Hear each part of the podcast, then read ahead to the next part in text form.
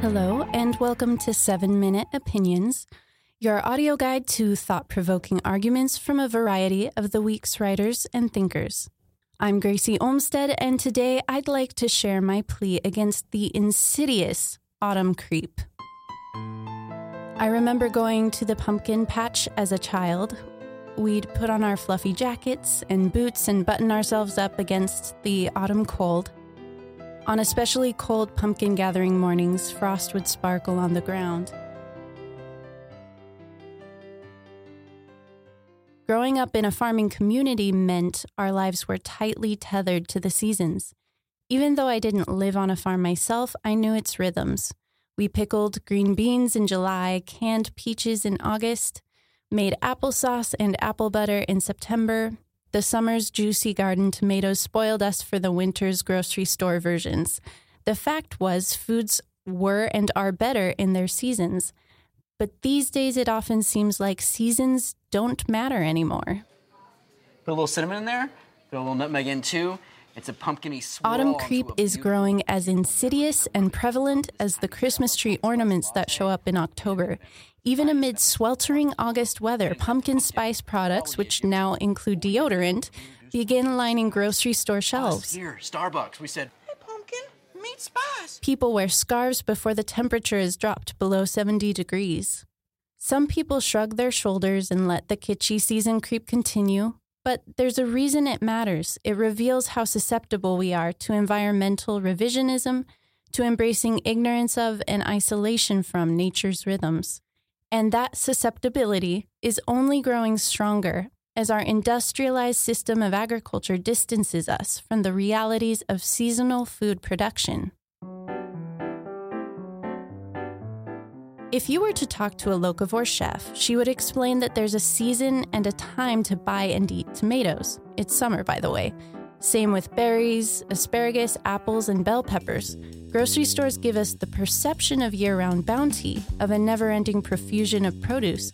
But in reality, the foods we eat have a growing season. Most of the food you buy from Walmart or Trader Joe's or Whole Foods have been shipped there from someplace else.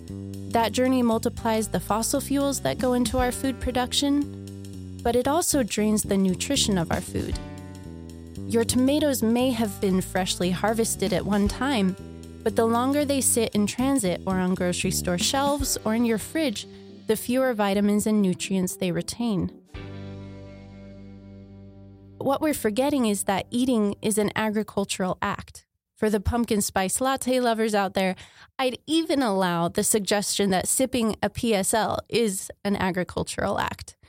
But divorced from its appropriate time and place, that act becomes one of seasonal and agricultural revisionism.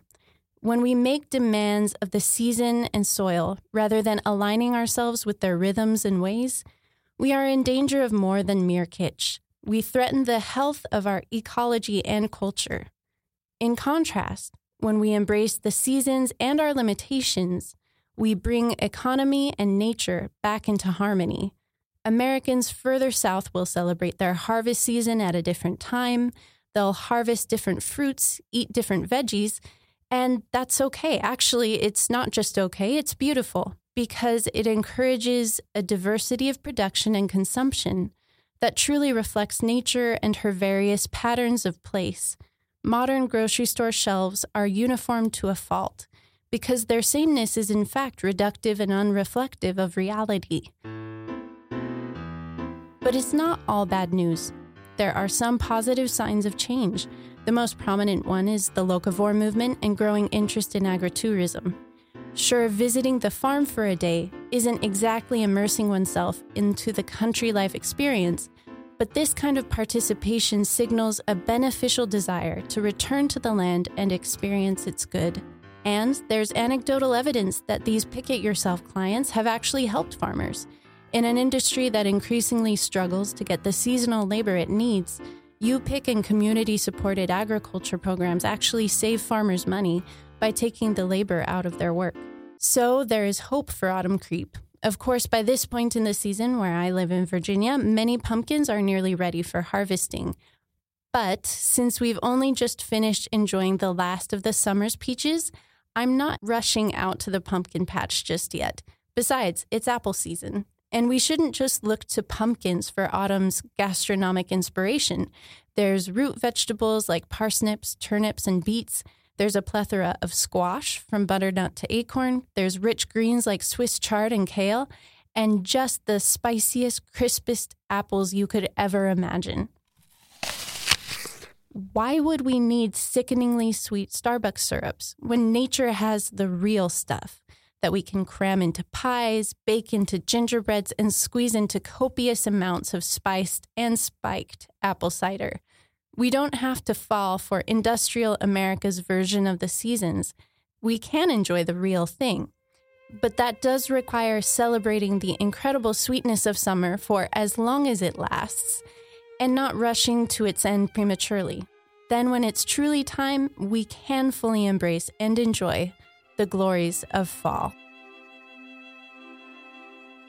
And that does it for this episode of 7 Minute Opinions. Look out for new episodes every Tuesday on Apple Podcasts, theweek.com, or wherever you listen.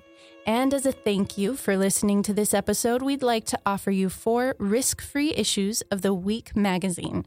To get started, visit theweek.com slash four free.